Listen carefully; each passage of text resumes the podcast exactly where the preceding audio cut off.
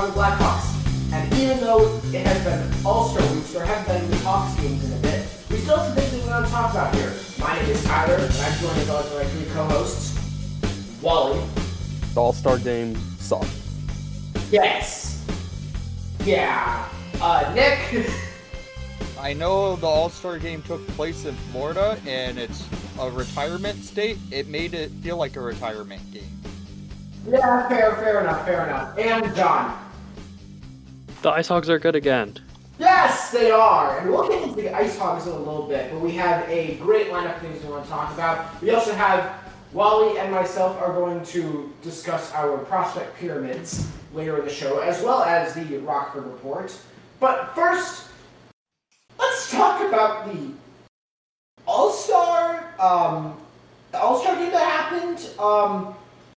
It was an absolute nightmare, and I want to start with a couple of things that are things that I noticed over the course of the thing.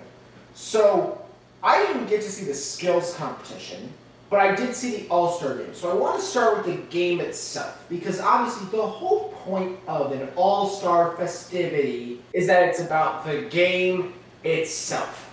And that is the most lifeless, boring, nobody cares, especially the people who are broadcasting it, I've ever seen. There were empty seats in the arena for a reason. The All-Star game is the boring part of All-Star weekend. The players don't want to be there. Let's be honest. They don't. They would rather be on the beach and just relaxing when it's a bye week where it's All-Star week. The All-Star game was the largest news fest to any type of professional sports game. Any All-Star game is going to be a snooze fest when it comes to play. You're not going to get any form of high-paced energy, and this is what you see on the ice each year during the All-Star game. The only redeemable quality about the All-Star game this year was the Kachucks. Honestly, the only thing that was good about the All-Star game this year was Matthew and Brady playing together and doing well. Yeah. But I wrote down some notes over the course of what the first game, which was the Central game. I really stopped paying attention after that because it just didn't get much better. But so the first thing I noticed is the commentators didn't care. They didn't sound like they cared. They didn't even pretend to care. When someone scores, you shouldn't want them to be like, oh, I'm an unbiased neutral. No, you should be biased for everyone. You should be a home commentator for literally everyone who scores. Not a angry visitors commentator for everyone who scores. Yeah. And the skills competitions, too. Like, I thought the announcing and whatever they had, I guess you would call it ringside, but it wasn't really ringside. I thought that was pretty bad, too. Like, the amount of effort and preparation you're supposed to do as an announcer before those things is absolutely amazing and incredible and really difficult. And I don't know if people really quite understand what goes into the prep work for announcing a game. And it doesn't seem like that ever really happened for these things. Also, I want to mention, there was an offside review. Offside review during the All-Star game. Are we serious? And there was a penalty shot in the All-Star game as well. I mean, that was cool, but that actually brings me to my next point. We have all the best stars in the league on the ice at once. And there wasn't any opportunity for any of them to play on a power play. Why can't, if we're not going to call penalties during an All-Star game, because, okay, we're not going to have penalties during an All-Star game, maybe, just maybe, here's a thought, what if we structure into the schedule of the game power play time for each team limitless power play time. In my opinion, just get rid of the damn All-Star game from Point Blank. The game never plays well, and it's a garbage play. I mean, that is an option. There is the giving up option. I don't think it's completely out of the blue. I honestly think the NHL might just do it, because it's very clear that this isn't really helping anyone. I don't think it's helping anyone. No one cares about it. Not a single person cares. The only people who wanted stuff from it is the people who wanted the jerseys. And the jerseys were horrible because they clashed. Yeah. They clashed. Yeah, and you could tell the players had a hard time even making passes to one another. They looked exactly alike. They probably didn't care. There was no... Like, it was a light jersey against a light jersey. We are playing on a white surface. A bright white surface, and both the jerseys are very light. And the style, extremely similar. So the colors are similar, the style is similar. How difficult really, when you're skating at like 20 miles an hour, is it really that easy to tell the difference between a bright neon green and a very pure white? This was a very pale neon green. It's Miami Vice. Yeah. That thing, that color right there that Nick is wearing, because Nick is wearing the Seth Jones All-Star jersey. That thing, considering all the other elements of the jersey, is not that hard to mix up with white. But Tyler, did you find yourself falling asleep while watching the game? I have to ask. Well, considering the fact that I woke up at 6:30 this morning to watch soccer, yes. I fell asleep in the second portion of the game. I will admit it, because it was so boring. Yeah, no, the game was bad.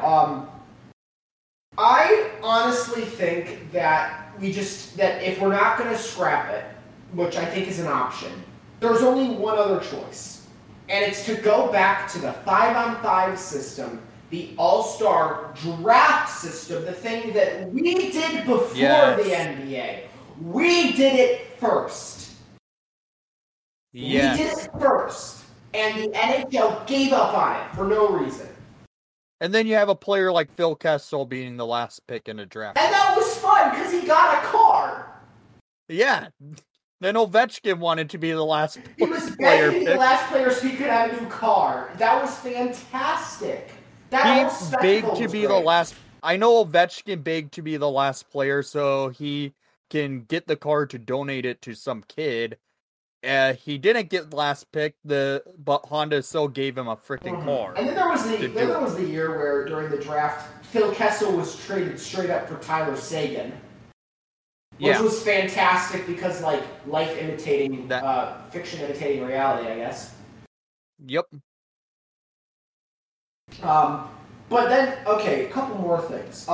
There were barely any defensemen on the rosters. There was one defenseman on the Pacific roster and 3 on the Central rosters. So between the entire Western Conference, you had 4 goalies and 4 defensemen.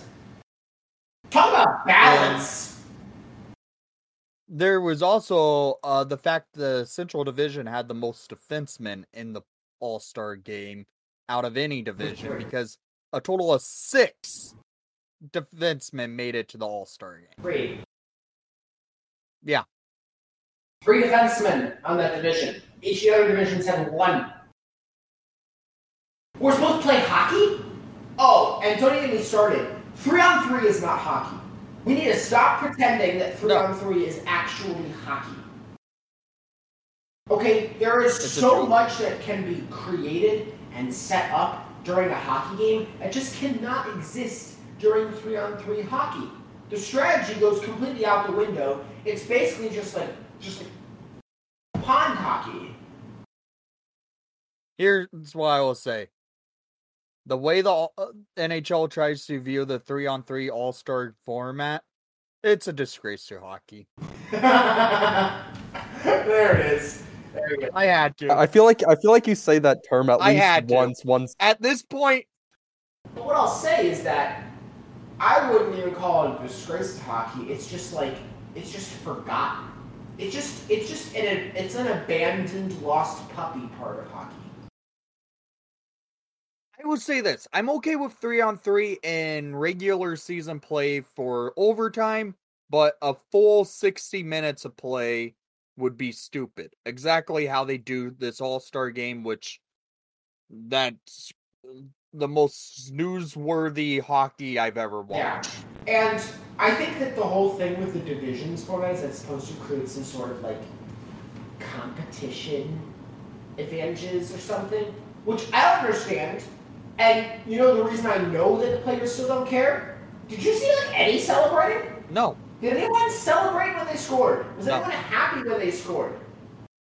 The last time I think I've seen a player celebrate while scoring in an All-Star game had to have been John Scott. Oh, yeah, John Scott. And John Scott was, like, one of the best stories, and they basically said, yeah, this is never happening again. All these people wanting to watch our All-Star games? Yeah, that can never happen again. The other thing I want to mention is in terms of the skills competition. Because I used to long for the skills competition. It used to be the best part of the All-Star weekend. But not even because the All-Star game itself was bad. I used to enjoy that too. Maybe I was younger. Maybe I just had less experience with All-Star games, so I was like, this is great. But I always thought the All-Star game, the skills competition, was fantastic. And there's a couple things I noticed remembering back to previous skills competitions that didn't exist now. One, they used to have a collection of non-All-Star rookies who were at the All-Star game competing in the skills competition, even though they didn't play in the All-Star game. The Young Star game. The Young Stars. I vividly remember, like, Ryan Nugent-Hopkins in that. I vividly remembered Brent Seabrook playing in it. Mm-hmm. Yeah, a couple years earlier, though, so. But there's no reason why the only people competing in the skills competition are All-Stars. Yeah. We should be seeing the best of the best in those traits. If we want to showcase the NHL in the best scenario possible, how is it that for years, when it was an Char versus Shea Weber, okay? Are we really out of hardest shot competitors? Do we really have nobody else who can blast it over 103? Martin Furk. Why not? The hardest shot that we've had in an All-Star game in the last, 5 years came from the AHL All-Star game, 3 years ago. Why is it that we can't have non-All-Stars who are just very good at one thing go to the All-Star game? Why can't we have some of the fastest skaters in the league? Or maybe some, skating agility drills, beyond just being a super speed guy. Some agility skating drills. Some other things that are involved. Some more creativity, some more ideas. Bring back goalie goals and the relay thing, for goodness sakes. That was so much fun. I don't know why they ever got rid of it. They did something similar with it now. Bringing back the goalie goals situation, even though the new Tindy tandem or whatever the hell they called it, it involved a goalie having to shoot it the full length of the ice into almost like how the Blackhawks do the shoot the puck in the second intermission for fans that center ice shoots the puck down. They basically did that with the goalies last night. They, that small of a catchment area? Yeah. They don't get it. They don't get it. It likes to shoot themselves in the foot. Mm-hmm. I mean, sometimes they'll shoot themselves. Sometimes they'll score a goal, and it won't even count. Paging 2020 automated screens. Oh my god! Don't get me started on those stupid screens. Thank God those are gone. But even then, we should have accurate shooters who aren't All-Stars. They botched it, too. They changed the accurate shooter. It used to be the fastest time. You get one shot at it. And McDavid technically went 8 for 8 in the entire accurate shooter. Still loses it to Brock Nelson, who missed at least 10 shots. I didn't even see what happened, but I can already tell that doesn't make any sense. Yeah, they changed the accurate shooter.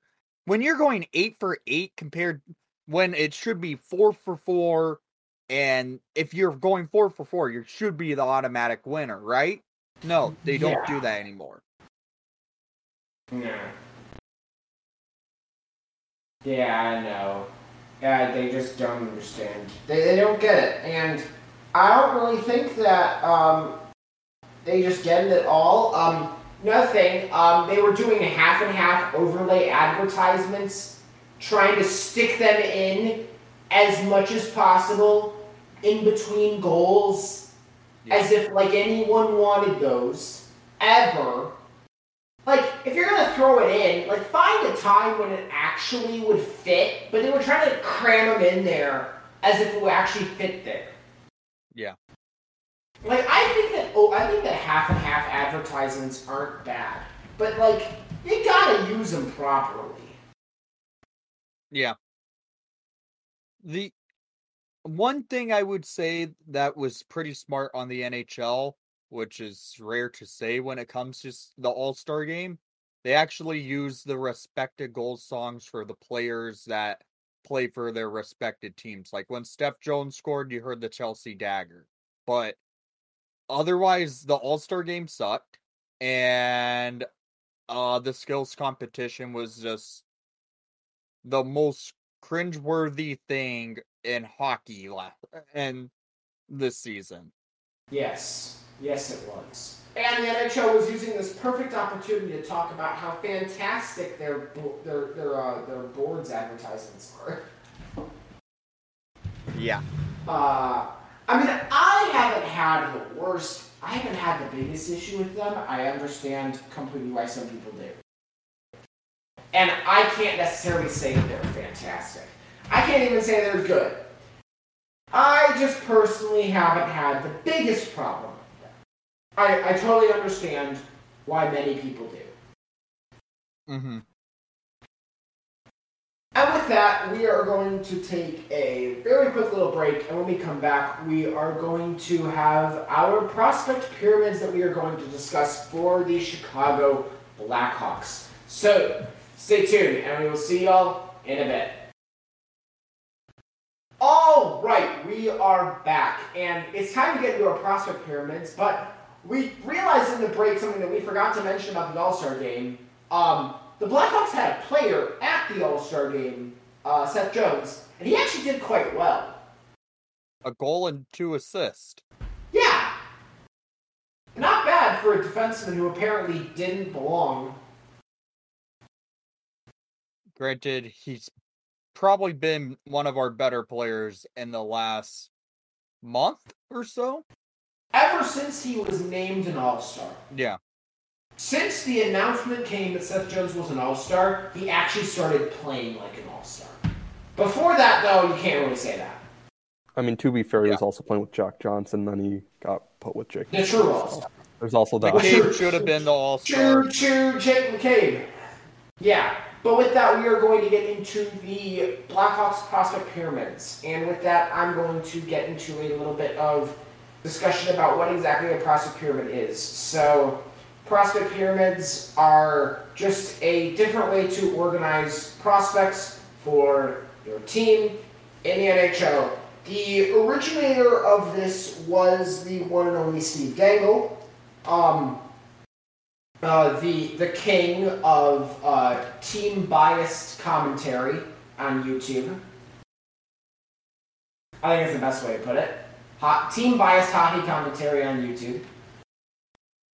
And his prospect pyramid evolved a little bit over the years, but essentially there are 6 tiers, and you just go through and break players based on likelihood of making the NHL, likelihood of being a great player, ceiling, And like the certainty, the ceiling, all the different things that kind of mix together to decide just how good a prospect truly is. So with that, we are going to get into the prospect pyramid and start with Tier 1. And Tier 1 is a collection of franchise talents that your organization might have, genuinely superstar players who you expect to be fantastic in the NHL, some of the best future players in the league. And Wally, do you have anyone in this tier? Nope. Yeah, I don't either. We have some good players in the Blackhawks organization. We have a couple of really talented youngsters, but there aren't any players in this organization that quite reach the levels of, like, McDavid, Draisaitl, Matthews, even a Marner, or guys like Bedard. And I think that if you look at it, next year it's very likely we will have someone in Tier 1, because I think that each of the top four in this upcoming class are Tier 1 prospects. That would be Bedard, Fantilli, Karlsson, and Michal. I think all of them are Tier 1s. Okay. So we might actually have a Tier 1 next year for the first time in, like, a long time. I think it would be the first time since Patrick Kane, honestly. Okay. All right, moving into Tier 2, though. And how many players do you have in Tier 2, Wally? 3. And I have 3 as well, and I'm guessing that they are the same 3. Yeah, I think so. Yeah, so it's the obvious 3. We'll start with the first guy, who is the only defenseman in this tier, Kevin Korchinski. So Korchinski currently leads all WHL defensemen in points per game with 1.44. He has 6 goals, 40 assists in 32 games. He's ahead of other top prospects in points per game, like Olen Zellweger and Denton Matichuk. And over the past 15 years in the WHL, there has not been a defenseman that has gone over 1.44 points per game. The closest one was Zellweger last year, actually, with 1.41. So Korchinski's kind of in uncharted territory right now. So just a little bit more about Korchinski's elite skater, makes plays, high-end puck skills. He's just really good, really good. Yeah. He's extremely talented. He's the best prospect that we have. We already gushed over him a lot during the preseason because he was so impressive there. We talked about him a lot during the World Juniors. He played well for Canada there, even though they didn't really give him any opportunities, like at all.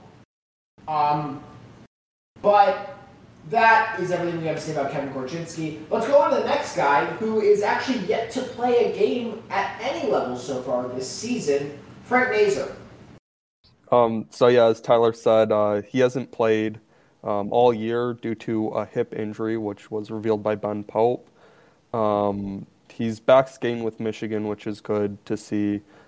He might see games this year, we don't know. And he's likely to return back to college, which I think is a good idea for his development. Much like Korchinski, he's a great skater. He competes very hard, high-end hockey sense, and he's a dual threat, so he's both a capable passer and shooter. And you saw with the first 3 picks the Blackhawks made this year, the trend where all of them are offensive threats, great skaters. Even though you pick 2 defensemen, Rinzel, Korchinski, Nazar, all of them great skaters with high offensive threat. That's what the Hawks seem to want. They want to seem to hit on as much upside as possible with their top picks. And then they went for some more high floor guys with their later picks. And with that, we're going to get into the only guy in Tier 2 who wasn't drafted in 2022. AHL All-Star, Lukas Reichel. And I'm going to have Wally and John tag team on this one because John's able to help us out because he watches Lukas Reichel plenty. I do. What is there to say that we haven't said about Lukas Reichel already? He is a great passer. He's a great shooter. I mean, we've already said everything there needs to be said on Lukas Reichel. He's played in the NHL so far this season, 3.64 games. He's played great in the NHL, yup. He had a great 3-game stretch. He's playing okay right now in the AHL, but he's been good this season. Mm-hmm. Yeah. Maybe some concerns about a recent cold streak or so in the AHL, but I think that now that we're reaching the AHL All-Star game, those concerns might be less so. I still think that in the end, we're going to get a very valuable first/second line winger out of Lukas Reichel. Maybe a quality guy who can play in the center or wing for Frank Nazar, and then Kevin Korchinski. I don't know, I have really high hopes for Korchinski. He's a guy who I think... We all should, honestly. He's a guy who I think, honestly, could be a number one defenseman when all things are said and done. I really do. I mean, sure, it's a very high bar, but I'm just so impressed by what I've seen from every time he plays. Now, does anyone here have any objections to any of these guys being in Tier 2 or anyone not being in Tier 2? No. Nope. I think it's... I will question you guys if there's not a certain person in Tier 3, but we can get to that. All right, soon. Tier 3, and we're going to start with the first guy for me in Tier 3. That's Isaac Phillips. Okay, we're cool. Isaac Phillips is, for me, the 4th best prospect the Chicago Blackhawks have. And that's a really difficult thing to say for a guy who was a 4th-round pick only 2 years ago. 5th-round pick, actually. 5th-round pick only 2 years ago. Yeah, it's kind of crazy how fast he's kind of developed. Great pick by the Blackhawks. Great scouting there. Yeah, he split time between both the Blackhawks and the Ice Hogs this year, and I think he's looked great with both of them. He's a big two-way defenseman. I think he probably projects as more of a defensive guy at the NHL level. Good skater, and he's very athletic too. And he's been great this year for Rockford especially. Second best AHL defenseman. Or tied for first, I guess you could say. Yeah, he's played really well. Again, the Ice Hogs were struggling for a little bit since Reichel and Phillips got sent back down. It seems like they're figuring it out a little bit, so we'll see how everyone feels after the AHL All-Star Game and everyone starts to kind of kick it back into high gear heading into the final stretch of the season, AHL playoffs and everything. Pushing for those AHL playoffs. I feel confident that the Ice Hogs are going to make the playoffs, especially considering how expanded the playoffs are in the AHL. AHL playoffs are weird. To see how far they will go is the real question. Next, we're going to move into the two goalies that the Chicago Blackhawks have. That's Arvid Soderblom and Drew Kamesa. Now, Arvid Soderblom, to put it very simply, has been incredibly streaky at the AHL level this year and has had a very long cold streak that seems to be fixing itself soon. That's right. It is 3 straight games where he's given up 2 goals or less, or actually he's only given up 2 goals in the last 3 games. And he's getting out of his cold streak. He's putting together some good games where he only allows 2 goals, and not all those goals were on him. So that's good to see. He talked about in an interview recently where he said he's feeling more confident, and it's just good to see.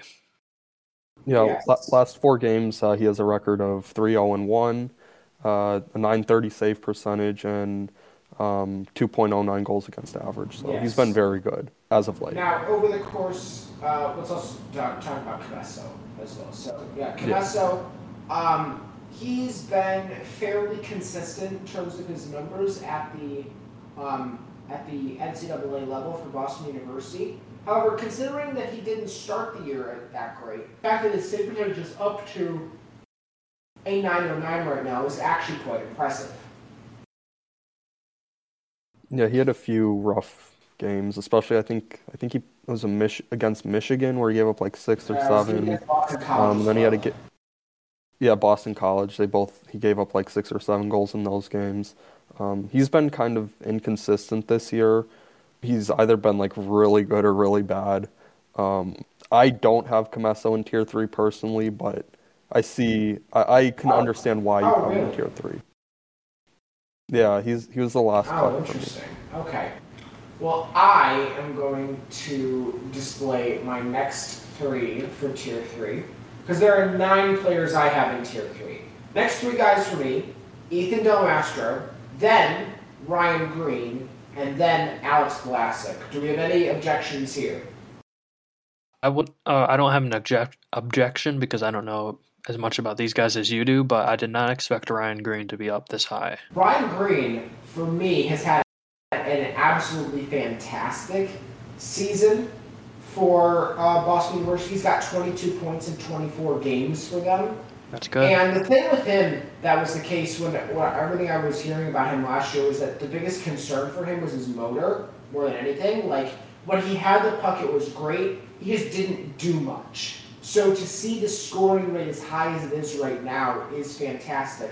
Guy almost made Team Canada as a D+1 college freshman, and he came really close to that roster. Unfortunately, he is a 2003 birthday, so he isn't eligible for next year's team. But we are going to talk about a prospect who I do think will be a contention for Team Canada in the next row. And the guy who just played for Team Canada, Ethan Del Mastro, as well. Yeah, Del Mastro's been really good this year. He's kind of been a go-to defenseman everywhere he's played this year. I think he played top pair for Canada at under 20. Yeah, he was top pair next to Zellweger. Yeah, and I believe he's been the number one he was definitely the number one for Mississauga, and I'm pretty sure he's been the number one for Sarnia as well. He's fourth in amongst OHL defensemen in points per game. He has 4 goals and 29 assists in 31 games. And keep in mind, he's not very physical. No, he's very physical. Strong defensive defenseman, competes hard, capable passer and skater. The offense probably doesn't project like amazingly at the pro level, but it's good to see that he's putting up points while being more of a physical defensive defenseman. And then Alex Vlasic. Okay, so it's good to see Alex Vlasic get some recognition. He's probably been, in my opinion, probably top 3 defenseman this year for us, just us alone. He's been great on the body, being physical in the corners where there's a lot of puck battles going on and board battles. He's stopping a lot of zone entries that for the opposing team, and he's been decent offensively, but I don't think he projects as an offensive guy at the NHL level. Maybe I'm wrong on that, but I think he's been pretty good defensively this year. Yeah, I see him mostly. He's extremely tall. Obviously, he's like 6'6", but I see him primarily as a solid two-way guy who can provide on both ends. Not really someone who's favoring either angle. Okay. And I would probably agree with that. So with these guys, I think the thing that we notice is that the Blackhawks have a lot of really talented defensemen in their system, less so when it comes to forwards. I mean, we've listed so far 2 forwards in Tier 2 and then 1 in Tier 3. With a couple more to come, we'll get to those guys later, but we've got already 4 very talented defensemen who are all on the cusp of the NHL if they're not there already. All of them are left-handed as well, by the way.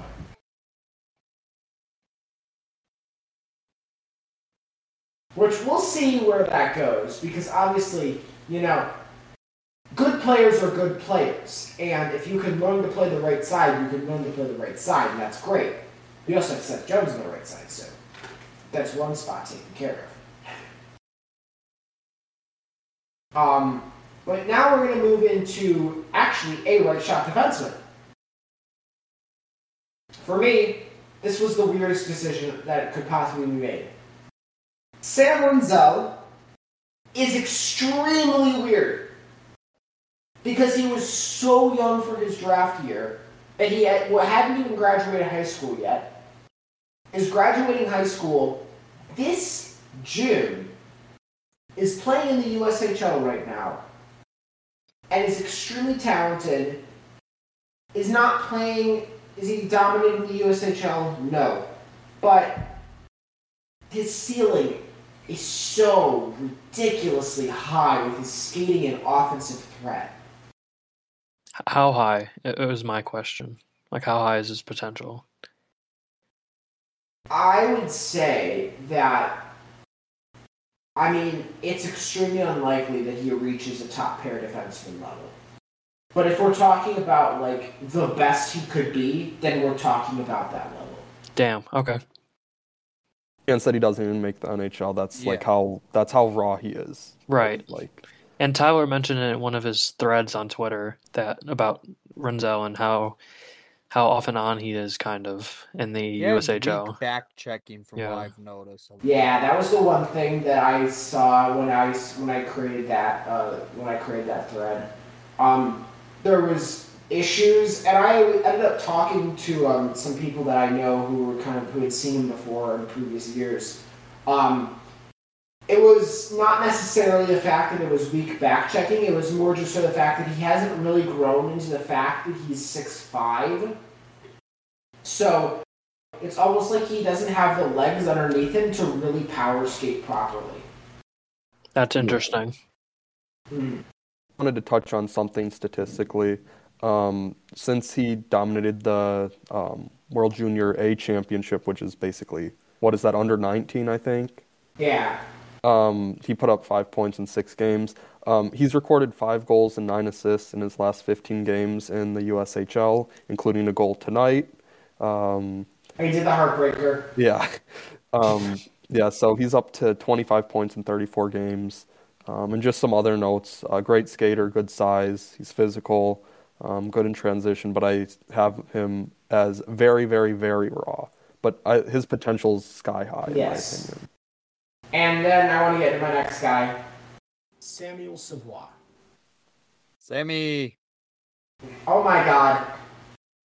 When I was talking about a guy who I think will be on Team Canada next year, this guy.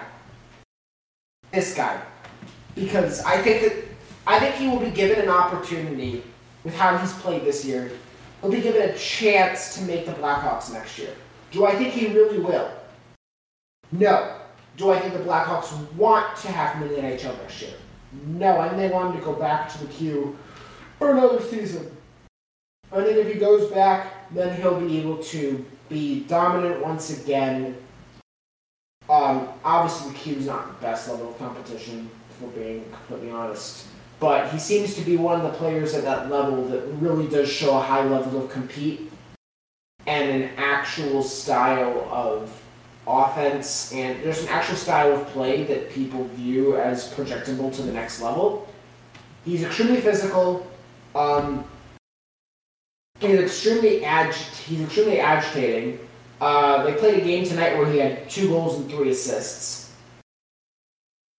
I mean, the QMJHL is ridiculous. He's got 49 points in 41 games this year. And that's like double his points per game of last season, which is huge because the thing that was said with him was that, like, high motor, high intensity, but the production was low. And that was one of the problems. The production isn't low anymore. So, I really don't know where we're going from here, but what I'm seeing right now is nothing but positives. I didn't have him in this tier item one below, but he was one of the last cuts that I made. But everything that you said, Tyler, was perfect. Described him perfectly, so... And I think you're crazy, but, you know... Sammy just reminds me a lot of Andrew Shaw... but with a better scoring touch. Ooh, Colton Dach. Okay. I see you. Okay. Yeah, okay. And this one was a tough one. The problem, obviously, the tough one for me. This is the end of tier 3 for me. I'm going to ask Wally after this how his tier 3 differs. But the reason why I have Colton Dach in here is because he has played extremely well at the WHL level. It's just the problem is that he's been injured a lot. I mean, he had the shoulder injury at the World Juniors. He had concussion problems earlier in the year. What is it with Docs and just getting broken? Maybe it runs in the family. It's just injury after injury after injury for both of them. And they both involve prospect camp concussions. Thanks, Minnesota Wild prospect goons for both of them, by the way. The Wild prospects are a bunch of goons. Yeah. And injuries in the World Juniors that shouldn't have been injuries because they both happened from collisions that should not lead to the types of long-term injuries that those players got. They're just unlucky at this point. Let's just call it what it is. They're just unlucky. So, but he's played well so far in the WHL this year. 17 points in 14 games. He played well last year as well. He got traded to the Seattle Thunderbirds where the expectation is that once he comes back, he'll be playing on one of the best teams in the WHL. That team's got Kevin Korchinski, Nolan Allan, Brad Lambert. The list goes on. He had a fantastic season last year in the WHL, which was really when people went from saying, I'm not sure about this guy, to, okay, nah, this guy actually is legit, so we're cool with this. All right. And, Wally, I want to ask you, what do you have in terms of changes for Tier 3? I also have Colton Dach in Tier 3. The two changes are I have Wyatt Kaiser and Gavin Hayes in my Tier 3 instead of Drew Kamesa and Samuel Savoie. Okay, so with those, I'm actually going to head over to my Tier 4 where I can pull up both of those guys. I know that, Tyler, you are a huge fan of both of these guys. I have soured a bit on Wyatt Kaiser as of late. Yeah. Now, Gavin Hayes is having a fantastic season. He really is. Gavin Hayes is having an absolutely fantastic season for the Firebirds. On a not very good team, but he's still producing. And that's still admirable. Regardless, Wyatt Kaiser, I think that the thoughts of him becoming a truly great offensive threat are kind of dead. Probably never going to. He's really turning into more of a defensive defenseman. Yeah. And maybe I do have him too low in Tier 4. Maybe he is more of a Tier 3 guy.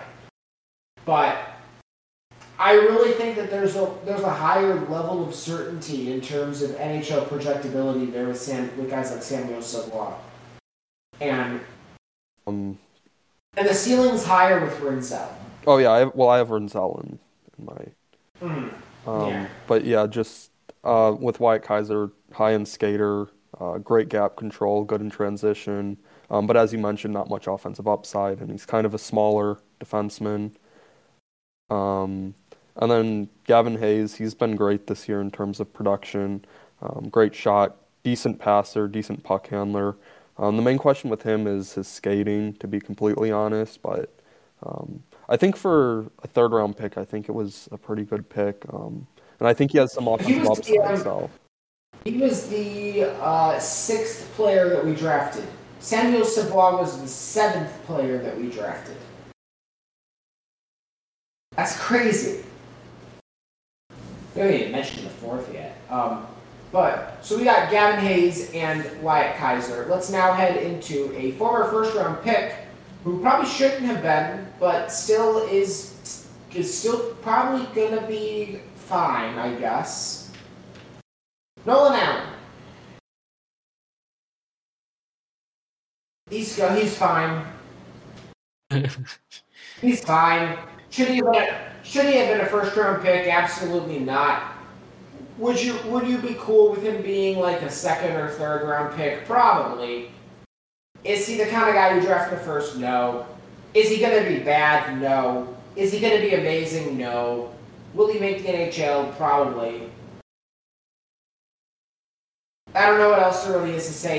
He hits people hard, and I think that there is more offensive upside than he gets credit for, but I also have issues with just... This was at a weird time in the Blackhawks organization in terms of their decision-making as well. Classic Stan Bowman. Yeah, I mean, like, you know, Stan Bowman, great GM between October 2020 and April 2021. And then, wham, that Seth Jones trade, and then Nolan Allan draft pick, and then day charting. I remember when the Hawks drafted him. I was so... when I filmed my video, I was, like, very disappointed in that video. Yeah, it was very disappointing. And we have a collection of more players in Tier 4. And I actually want to start here with Wally. So I've got... Let's actually go here to the next player. So the next player I have in Tier 4 is actually Filip Bruce. Filip Bruce has played very well in the AHL this season. I think that he's very impressive. In terms of the NHL, I think he's not necessarily as ready. It is kind of crazy, though, to think, like, if you look across the list, 1, 2, 3, 4, 5, 6, 7, 8. Filip Bruce is the 8th defenseman that we've named on our prospect pyramid up to this point.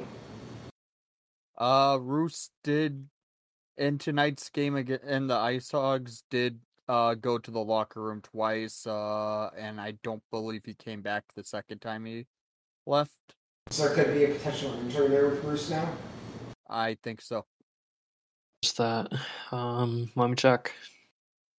I mean, do we expect Rockford to report anything? No. I mean, there's a slight chance. They even mentioned it a couple of times. Mm-hmm. But got Filip Bruce playing well in the AHL. The next guy, another guy playing well in the AHL, Cole Guttman. I love Guttman. This guy was undrafted. No, he was drafted. Oh, right. He was just not drafted by us. Yeah, he was a college free agent. He left Tampa, basically. Well, he didn't leave Tampa, but they had his rights. Then he became a free agent. And then he signed with us. I was a little worried at the beginning of the year. I felt like he was going to be more of like a, what would you say, quadruple A type of player. But he's been really good in the AHL this year. And for him still only being 23, I think there's still some untapped potential there. And his play style, too, is, I feel like it would project pretty well to the NHL. There's obviously still concerns with his frame. He's only 5'9", but... He's tenacious, and he's a good skater too. So yeah. And John, what are your thoughts on what you've seen from Cole Guttman so far? Again, we've talked a lot about praises of Guttman. He scored the shootout winner a couple of nights ago, and then I think he fed the pass to win the game tonight. So he's playing well. He's producing offensively. Nothing but praise for Cole Guttman. Yeah, there's a chance we could see Guttman in the Blackhawks roster after the trade deadline, when and that would be fantastic. Oh, if there's guys who get moved, I have very little doubt in my mind that Cole Guttman gets NHL games. All right, then we're gonna move on to the next guy. This guy was a player who was just drafted this year, but has not necessarily performed up to the expectations, especially comparatively to some of the other guys in similar situations. Paul Lewinsky. It's a little bit of a weird one, because this guy was very similarly projected in comparison to a guy like Samuel Savoie. However, it appears that a guy like Savoie has really overtaken him in terms of performance levels And in terms of, you know, perception for the future of the franchise because of how well he's played this year. Even a guy like Gavin Hayes, who I have ranked over Lewinsky. Lewinsky's fault. Kingston kind of sold their whole team at the deadline, but he hasn't necessarily been great this year. I still like the tools. He's, I mean, fantastic skater, and he works very hard. I think he still projects pretty well, but you'd probably like to see more production than what he has, which is 33 points in 42 games and only 8 goals. Even though he has 5 points in his last 3 games, which is nice to see, but he's underperformed statistically this year for sure. Yeah. So the next group we have here, we have 2 Rockford guys, Alec Regula and Michal Teply. I also want to highlight the other tier 4 Rockford players, which is Jakub Galvas. So we have 3 more Rockford players in tier 4, Michal Teply, Alec Regula, and Jakub Galvas. And I want to ask John, what are your thoughts on all 3 of these guys? And save Glaze for last. Alright. Wait, save Glaze for last? Okay, so Regula has been okay this year. Nothing special, but nothing amazing or nothing terrible in my opinion. He's good on defense. He throws the ball on the body a little bit, which sometimes gets him in trouble with the referees. But we'll excuse him for that. Teply has been kind of disappointing this year. I thought he was really good last year, and this year he hasn't been that good. And he was on that line with Reichel and Alty last year.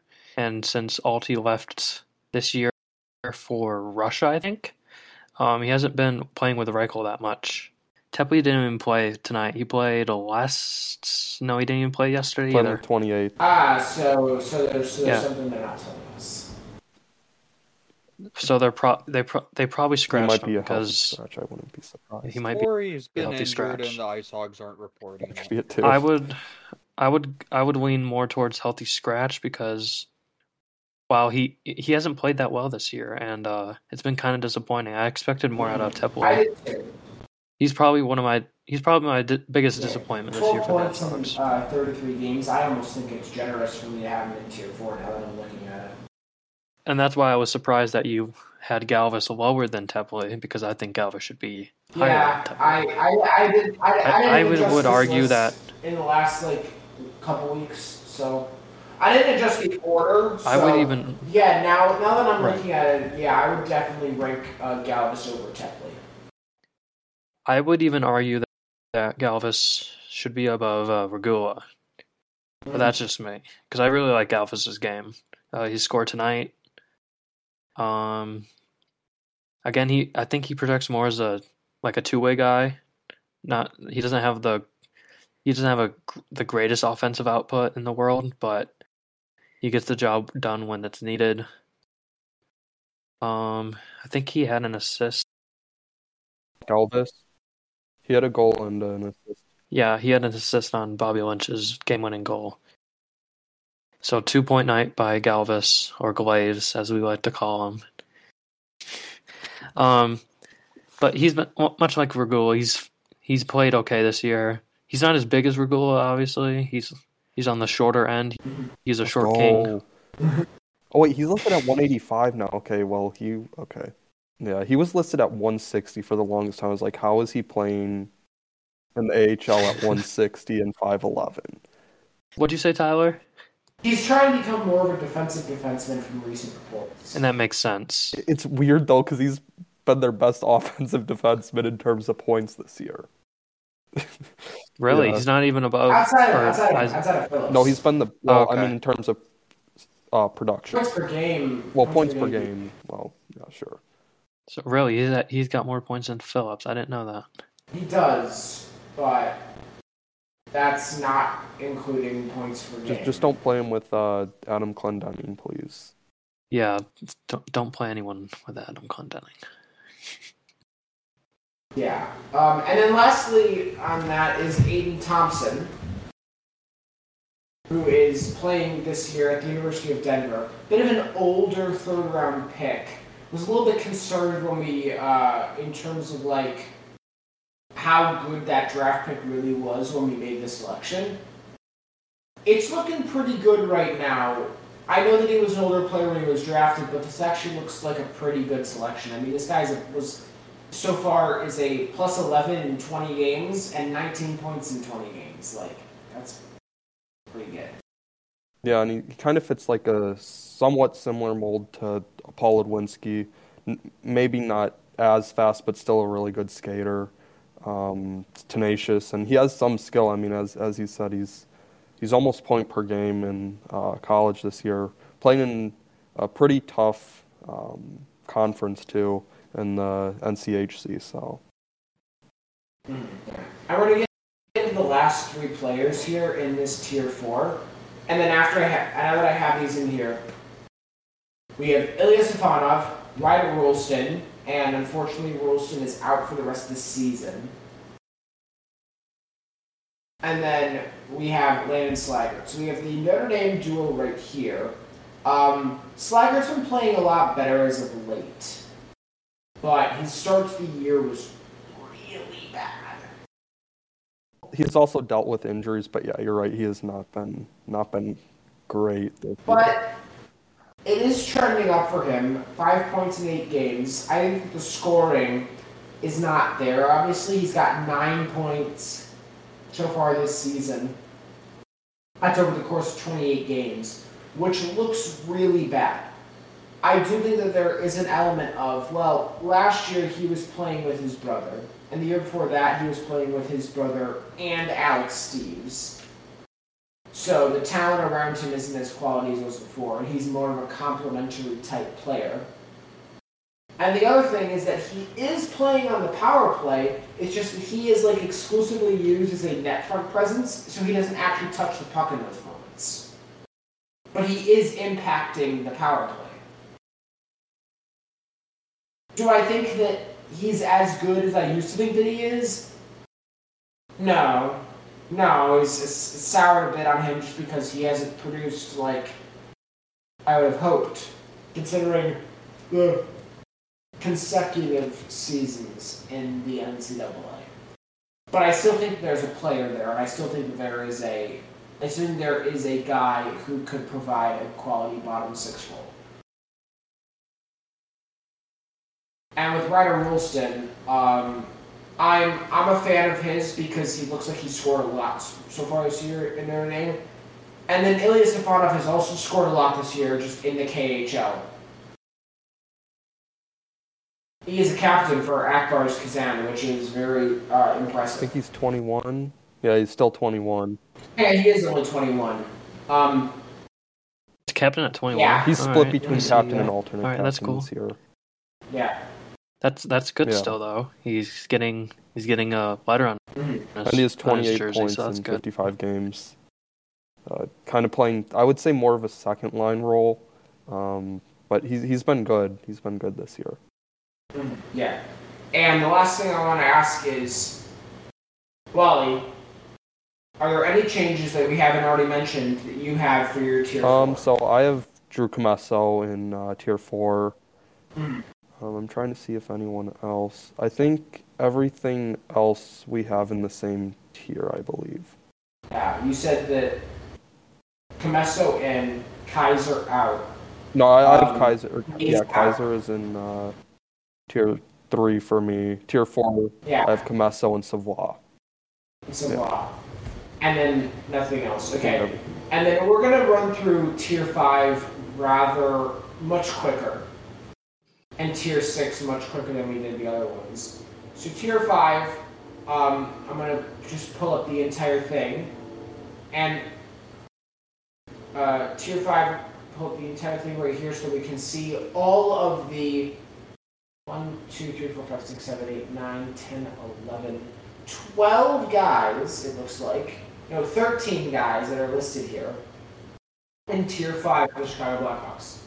Arthur Kayumov should be higher, in my opinion. No.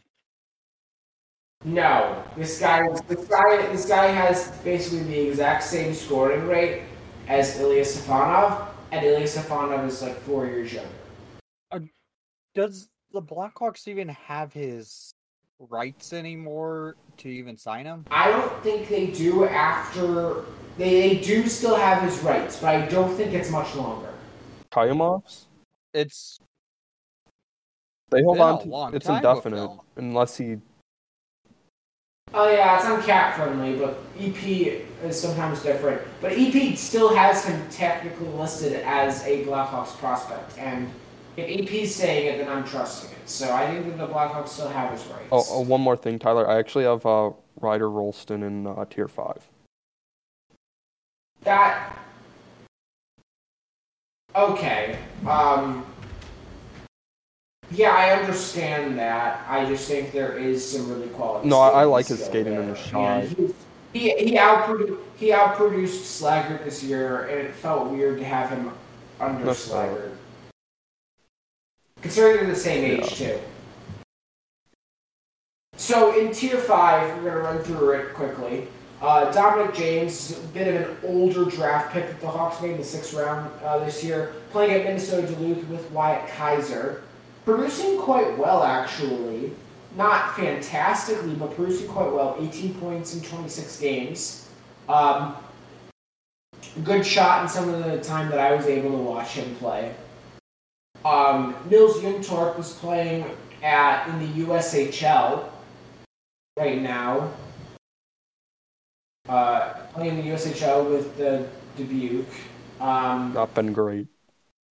Is it necessarily the most impressive thing at all? He's put up 28 points in 34 games. Not great, but there is still, I think it's still a decent player that we're going to see soon at the next level. And that next level is kind of unknown at the moment. We just know that he's in the USA. He either goes back to Sweden or goes to college. I think those are kind of his options. Yeah, there's no commitment currently listed for him on Elite Prospects, so we will see where he ends up next year. Artur Kaimov, as we already mentioned, much older guy, drafted the same year as Alex DeBrincat, and this is his last year to be old enough. This is the last year he's going to be age eligible for a prospect pyramid anyways, and I think he's just a KHL level 6 guy at this point. I can admit that. Mm-hmm. Guys who might also, in terms of guys who might also be off the pyramid next year, we've got Jake Wise, who might be off the pyramid next year, because his rights expire at the end of the season. Slava Demin's rights expire at the end of the season as well, as do Antti Saarela's. I would be surprised if any of these guys get contracts. I think Scott Powers mentioned in The Athletic the other day that Jake Wise, I think he said he wouldn't be surprised if he got at least an AHL contract. I think the other two are probably gone, and that kind of hurts. I've been a big fan of Saarela's, so... Mm-hmm. Saarela, I think, is just going to be career European Hockey League player. Mm-hmm. Being really excited when we drafted Wise, and he's kind of turned into nothing. Maybe I was... Injuries. He had a lot of injuries. Yeah. He had a lot of injuries. Maybe I was... very talented. Maybe I was... what's the word? Foolish for being excited for him, but I remember being excited for him. I think I remember... Wasn't this guy like a 10-year-old prodigy? Yeah, he was like at one point like... maybe 2 years before his draft year projected to go top 10. Oh, wow. Okay. Yeah. At one point. So maybe I was okay and thinking that he was going to be good until he got injured a lot.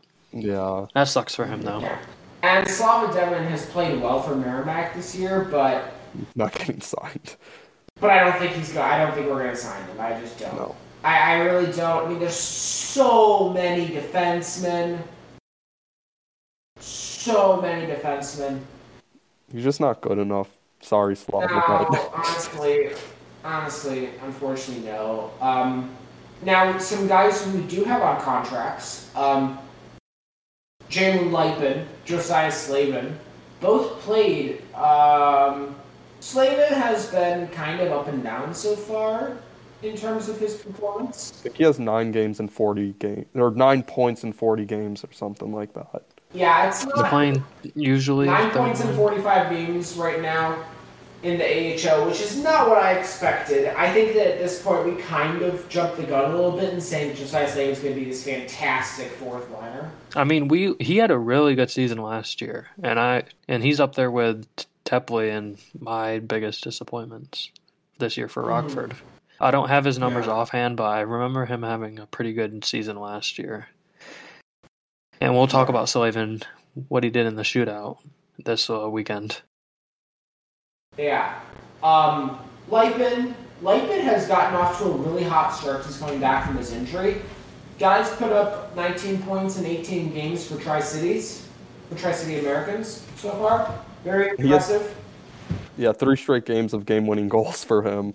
Oh my, really? Not these past 3 games, but last weekend. That's impressive. Yeah. Yeah.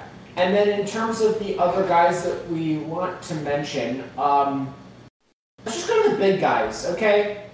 We have 3 just giants on this list who are basically only on here because of their size over anything. And that is Riku Toivola, Tage Harding, and Louis Crevier. Crevier's played in the AHL this year, and from all accounts, he's been a capable third-pairing AHL defenseman who is very big. Correct. He's a capable third-pairing defenseman that I like on the Rockford IceHawks. Now, for me, I think that Tage Harding's career path could be similar to, or I think that what could happen with Tage Harding is something that happened to 3 names that I'm going to mention of 3 very different trajectories: Dmitry Osipov, Dustin Byfuglien, and what's the third guy? Curtis McDermott. I think this guy could play wing. I think that he could play wing. I think that I've seen him sometimes at Providence playing wing on their power play, being kind of more of a power forward type guy in the power play as opposed to a defenseman. I know he's huge. I don't really know where he fits into the franchise. I don't know if anyone knows where he fits into the franchise. It was a weird third round pick. Colton Parayko. No. Just no. Physically, that's probably what the Blackhawks were hoping for, but I don't think that's going to happen. Yeah, that's what they were hoping for, but I don't think that'll happen. And then Riku Toivola was a 7th-round pick who is fine. He's really cooled off as of late. He's really cooled off. He played a little bit in the Mestis, which is fine. He was good there, but his time in the league, in the under-20 league, not the best. No. Not as good as we would have hoped, or not as good as he was to start the year. So I think that right now it's maybe even a little generous to say a tier 5 for him. But there are some guys in here who might not be in the organization next year. So we'll see with some of those guys, though. Victor Hamburg. Victor Hamburg is struggling right now. Was sent down to the J20 National. I don't know what else to say other than that. The guy's playing under 20 hockey, and he spent over almost 100 games in the SHL. And then Dominic Bossy's having a fantastic season right now for St. Cloud State after having a couple of struggle seasons for Colorado College as a goalie. And I'm starting to slowly but surely think there's more to Dominic Bossy than I ever thought before because of that. And then in Tier 6, we have some guys down here. Parker Fu is playing well in the KHL. Liam Gorman is a guy who we traded the 6th-round pick for, who's playing well for Princeton, but it's Princeton and he's really old.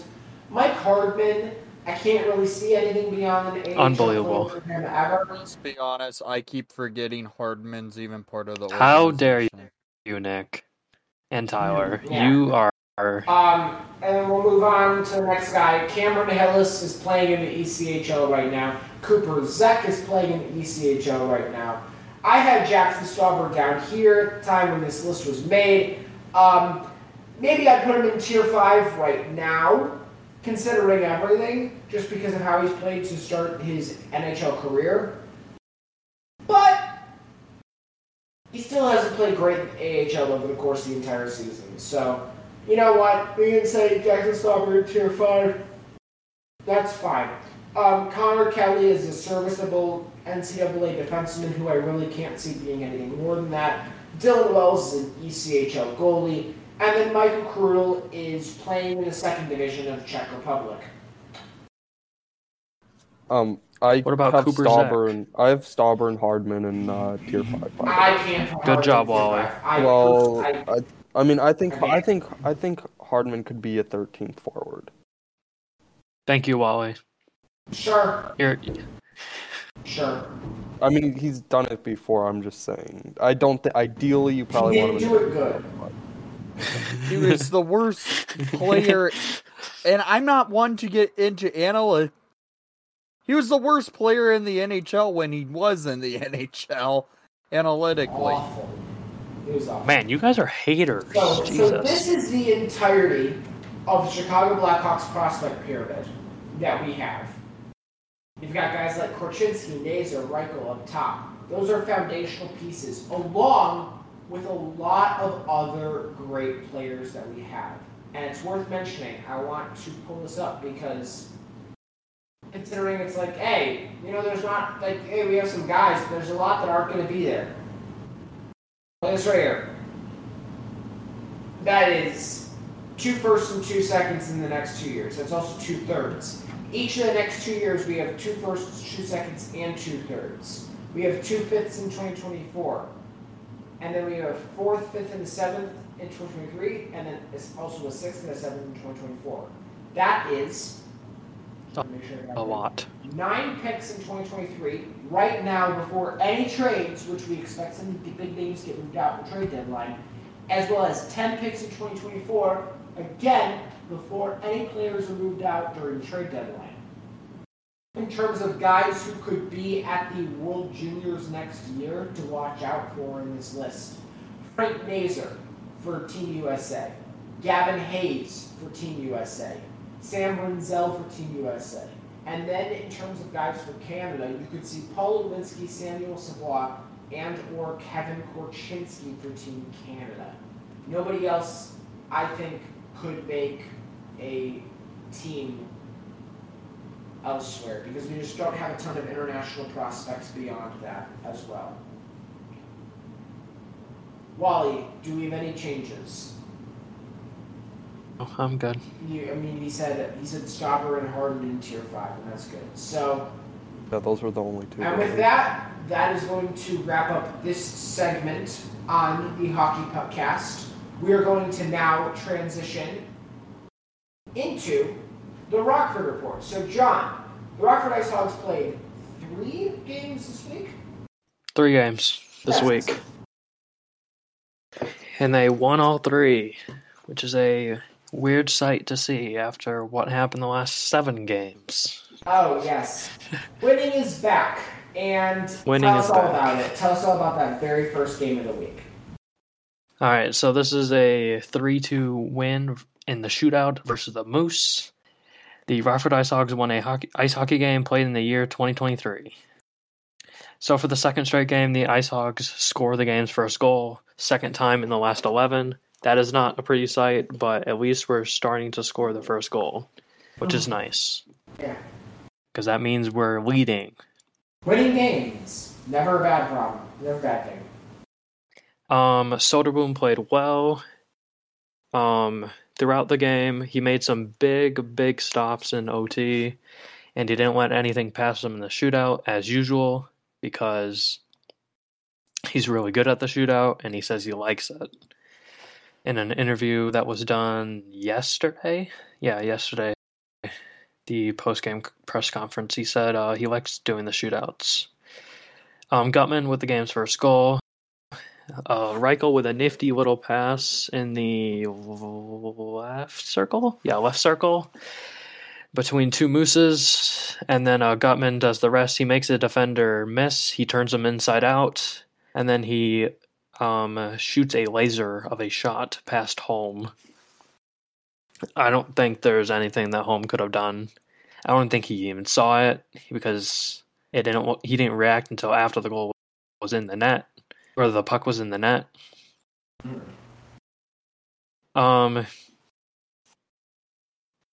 Sorry, excuse me. The Hogs would unfortunately surrender the next two goals for the Moose. Tor Egerson gets a goal near the goal line on a Moose power play.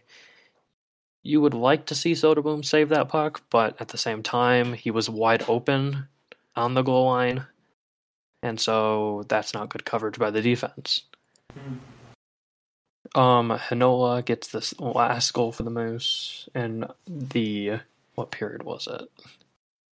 In the third... Oh, no, the second period. Yeah. You would like... This was totally on Soderblom. He saw the puck the whole way.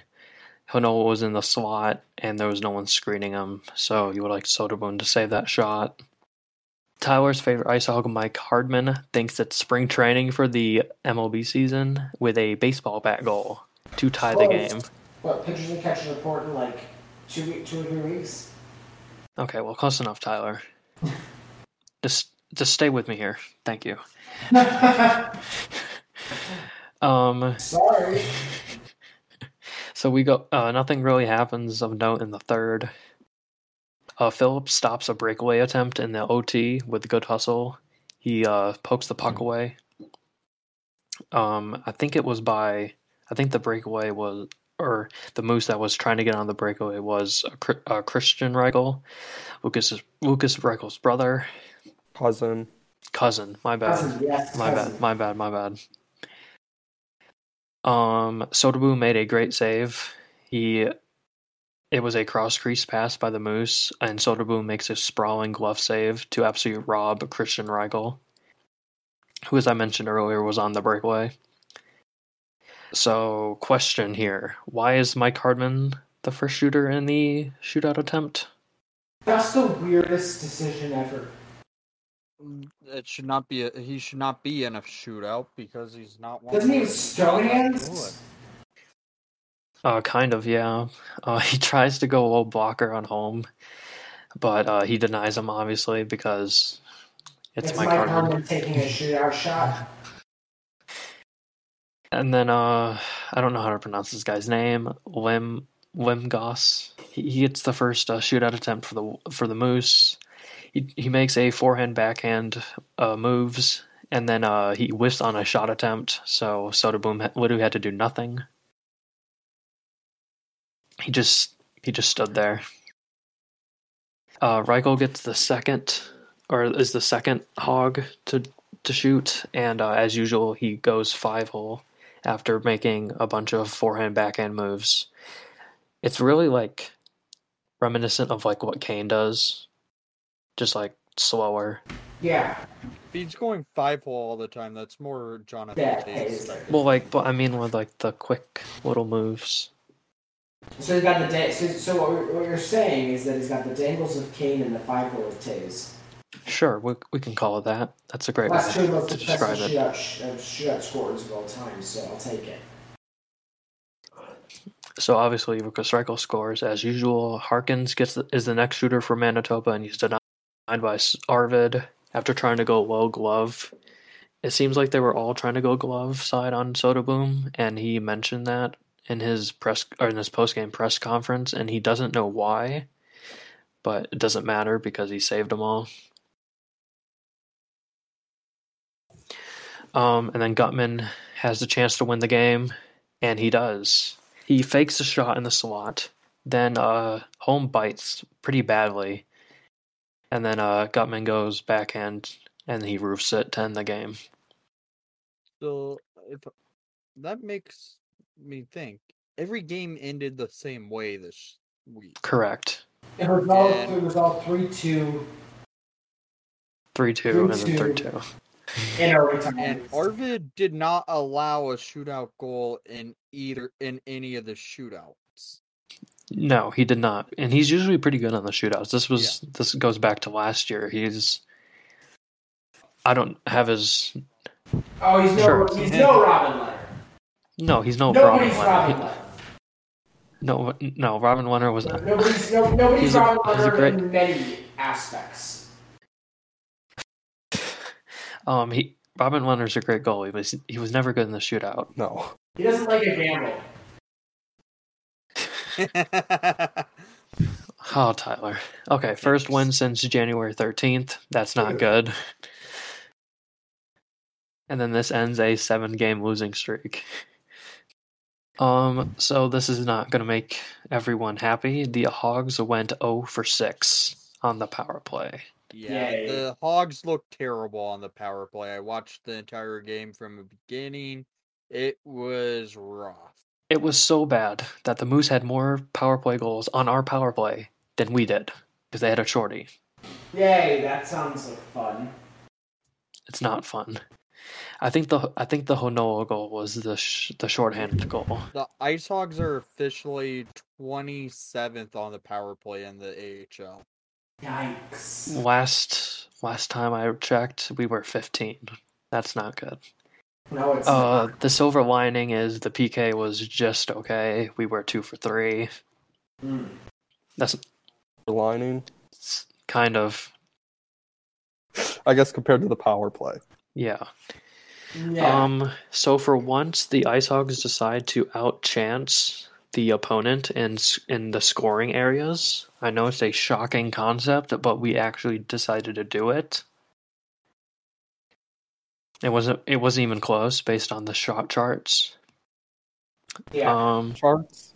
I do have shot charts actually. Like where, like locations, or are you talking about locations? Locations. I have locations of every shot in every AHL game. Methinks you should give those to me. They're found on the official AHL website. Wait, what? Wait! You're lying. No, I'm not lying. I have shot charts of every single AHL game. Like shot charts, like where the location of the shots are. Can I share my screen so I can like prove it to you guys, or? They do. Not me. What? They do have shot charts. How do you not know this? They have shot charts and they don't tell you about time on ice.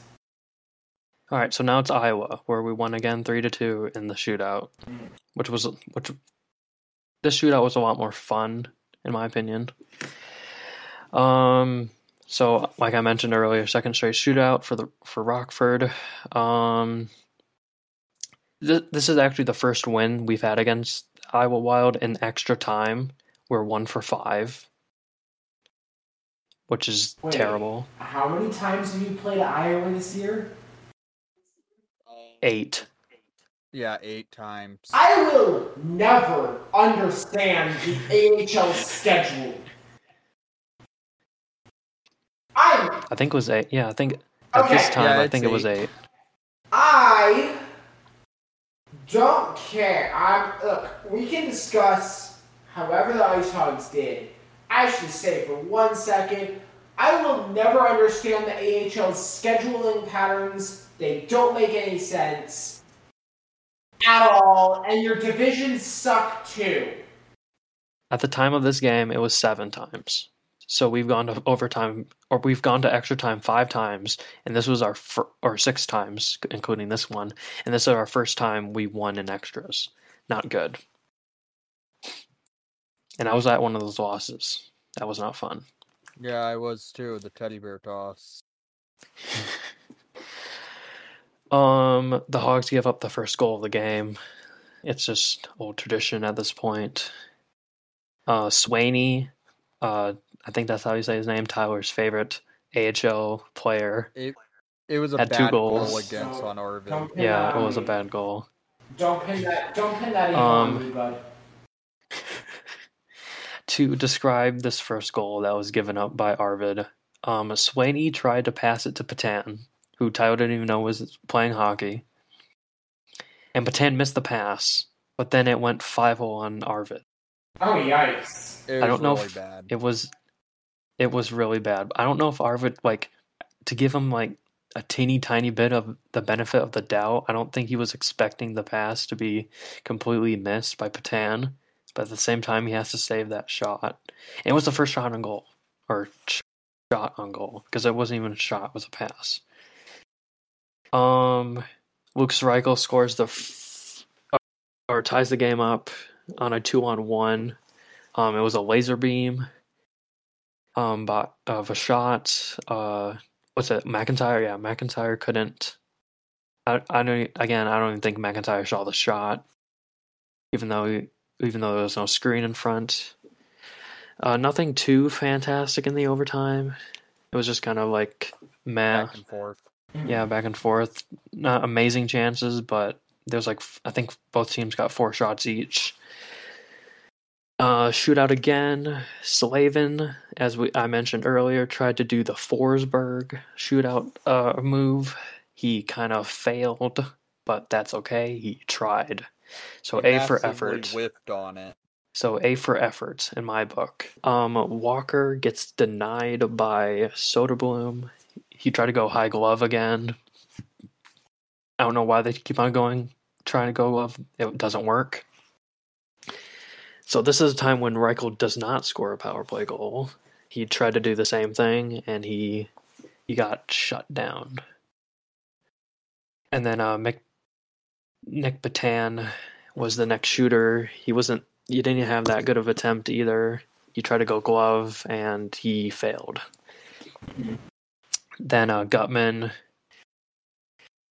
Guttman tries to score, or tries to be the hero again. He misses, or he does. It wasn't even that bad of a shootout attempt, actually. McIntyre just makes a good save. It was actually kind of it was a really good attempt, actually, by Guttman. Swaney misses high on his shootout attempt. I know that's Tyler's favorite player. He's so kind. And then Filip. He's so respectful to young Blackhawks players. Filip, with a great shootout attempt, he does a backhand move and then roofs it. McIntyre tries to do the flying poke check, which was a valiant effort, but he completely missed. And then Rossi, he missed the net wide. It wasn't even a shootout attempt. It was more here, you can try, and oh, you didn't even do anything. Never mind. When watching the broadcast, they kept calling Rossi Russi in the 2 games. I don't understand it. Filip Rossi. What'd you say, Wally? What was your comment? That Lukas Reichel's better. Oh yeah, I agree. Yeah. That's 100% valid. Totally. 100%. Hogs were 0-for-2 on the power play. That's not terrible, but considering that we're not good on the power play, we just went 0-for-6 the night before. It kind of gets magnified. So you would like to see them do something, but they don't, unfortunately. The silver lining is the PK was 3-for-3. And then this last game against Iowa, next night, Soderblom started again, though. Yeah. Yes, he did. Which was a good move in my opinion. So this was Military Appreciation Night, and we gave out these wonderful blankets. That's cool. I don't even know if you can see it. Yes, we can see it. We just can only see the top of it. It has the Ice Hog logo. That's cool. That is very cool. So we gave those out tonight to everyone, or to everyone who showed up. I think it was the first 1,000 fans or something like that. Samuel, we talked about Samuel earlier, the 6-year-old cancer survivor. He showed up today. He got to be on the bench for warm-ups. Samuel's a great kid, as I mentioned before, so it was good to see him again. Reichel. So let's talk about Reichel and where he is in the lineup. And I know we all love where he's in the lineup. He's starting at center again. Frickin' Davidson. Well, it's not even his call though. It's Sorensen's call though. It's Kyle Davidson because the Blackhawks own the Ice Hogs, and they could. He's not controlling the coach.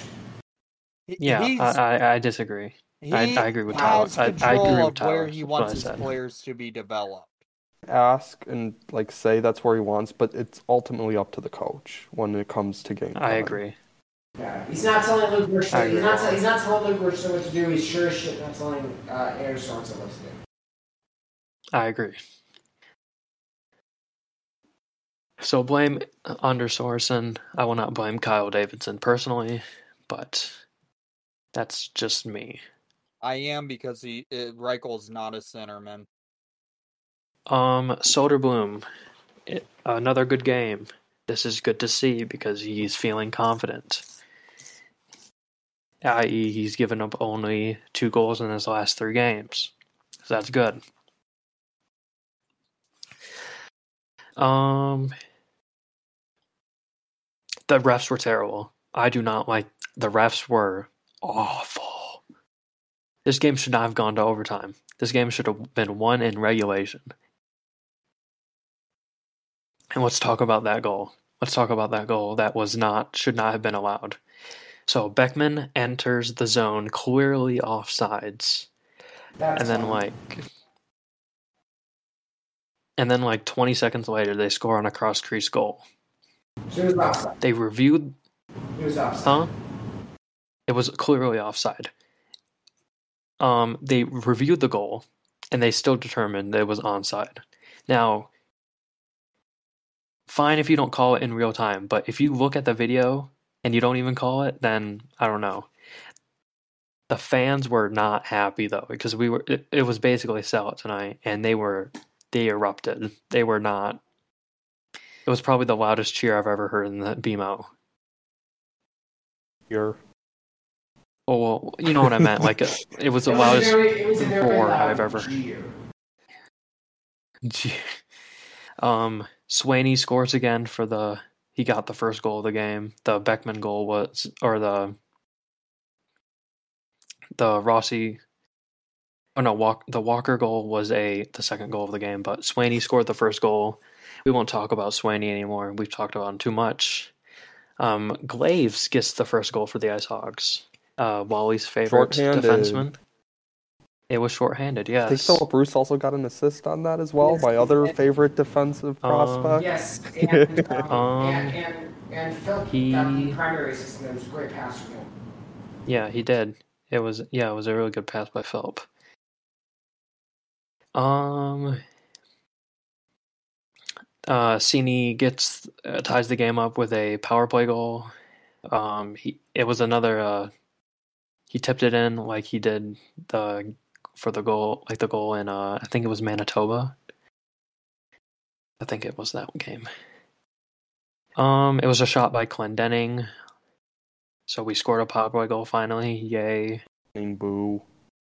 It was Brett Cini. You should be rooting for his... Well, you should be rooting for his success. John said he shot it, so I thought he scored it, but... It was Brett Cini gets the goal. Okay. That's fine, then. We're good. And David Guss gets a point. Yeah, he didn't get a point on that goal, yes. The Hogs are headed to extras again for the third straight game. Both goals were great in the overtime. Overtime was fun tonight. So the Hogs had a chance in the O-zone. It gets saved by McIntyre. The Wild streak down the ice, and then they get a chance, and Soderblom absolutely robs Rossi. He made a sprawling save, like the one against Manitoba. I thought it went in, but clearly did not, because a few moments later, Bobby Lynch in the slot buries the game-winning goal on a one-timer from a feed from Guttman. And you love to see it. Because you do not expect Bobby Lynch to score a big goal, which was a big goal. Of a very productive 3-game winning streak to end the Ice Hogs first half of the season for the All-Star break. I believe we are all in consensus that the player of the week for the Ice Hogs is Arvid Soderblom. Welcome back, buddy. A couple quick notes about or other notes about this game. 1 for 6 on the power play, 3 for 4 on the PK, with a shorthanded goal. The Hogs jumped to 4th on this in the Central standings, 1 point behind the Wild. As I mentioned earlier, the Hogs extend their winning streak to 3 games. Going into the All-Star break, we're sending Reichel, Cini, and Gust. All right, and with that, we are going to head into a very rapid-fire weekly Blackhawks predictions. So this week, the Chicago Blackhawks have 3 games, and these 3 games are going to be against the Anaheim Ducks at home, the Arizona Coyotes at home, and then the Winnipeg Jets late Saturday night on the road. Looks like it'll be a Hockey Night in Canada game because we're playing against a Canadian team on Saturday night, so that's how that works. Nick, I'm going to start with you. We got Anaheim, Arizona, Winnipeg. What do you think for all 3 of those games? Tuesday, Friday, Saturday. Well, I will be at the game on Tuesday versus the Ducks, and I expect this game to be very close because the Ducks are starting to play better hockey as of late, and the Hawks have been playing good hockey lately, and they're both coming off the long All-Star break. It could go to overtime, so both teams in a tank-off get points, but the Hawks end up with the 2. Yeah. So the Hawks end up with the 2 points in that game where they win it maybe 3-2. The Arizona game, another tank-off between the Blackhawks and Coyotes. It's probably going to be one of those weird games you see either high scoring or zero scoring at all for tanking between 2 teams. And give it to the Coyotes in this game where they win it 4-2. And then the Jets will just end the season series off by beating the Blackhawks by a score of 5-2. Yeah, is that a total of 3 points? 2 points. No, I thought you had. I thought you had the Arizona game going to overtime. Actually, okay, right, 4-2. Nope. Wally. Okay, I'm going to say 3-1 win over the Ducks. Let's go 4-3 overtime loss against the Coyotes, and then 5-2 loss against the Jets. All right. John. So I'm going to go 3-2 loss to the Ducks. I'll go 3-2 loss in overtime against the Coyotes. And I'll go a 4-2 loss to the Jets. Right. And then for me, I kind of have this feeling this could be a week of all losses. I don't know what it is. I have this feeling that this is like the All-Star game came at the wrong time for the Blackhawks. The right time if you are a sadist and a tank artist. I think that we get 0 points out of this week. I think that against Anaheim, it'll be like 3-1. Actually, no, John Gibson's not good enough. I'll say 5-4.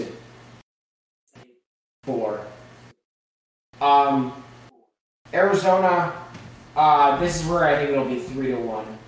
And then against Winnipeg, we're on the second half of a back-to-back. I think this game could be like a 6-1. Yeah.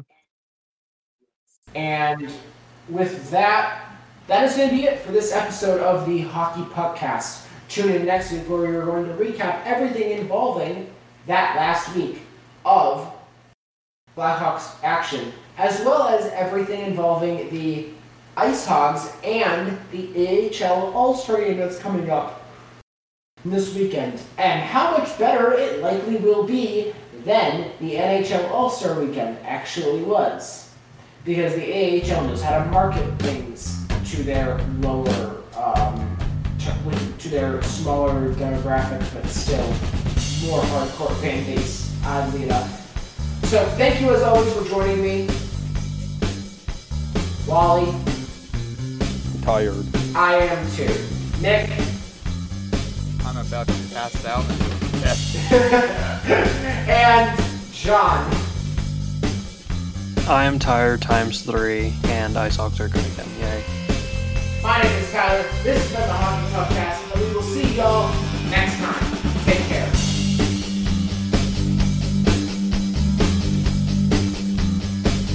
Music for this podcast was Cool Rock by Kevin MacLeod, licensed under Creative Commons by Attribution 4.0 license. Find out more at creativecommons.org/licenses/.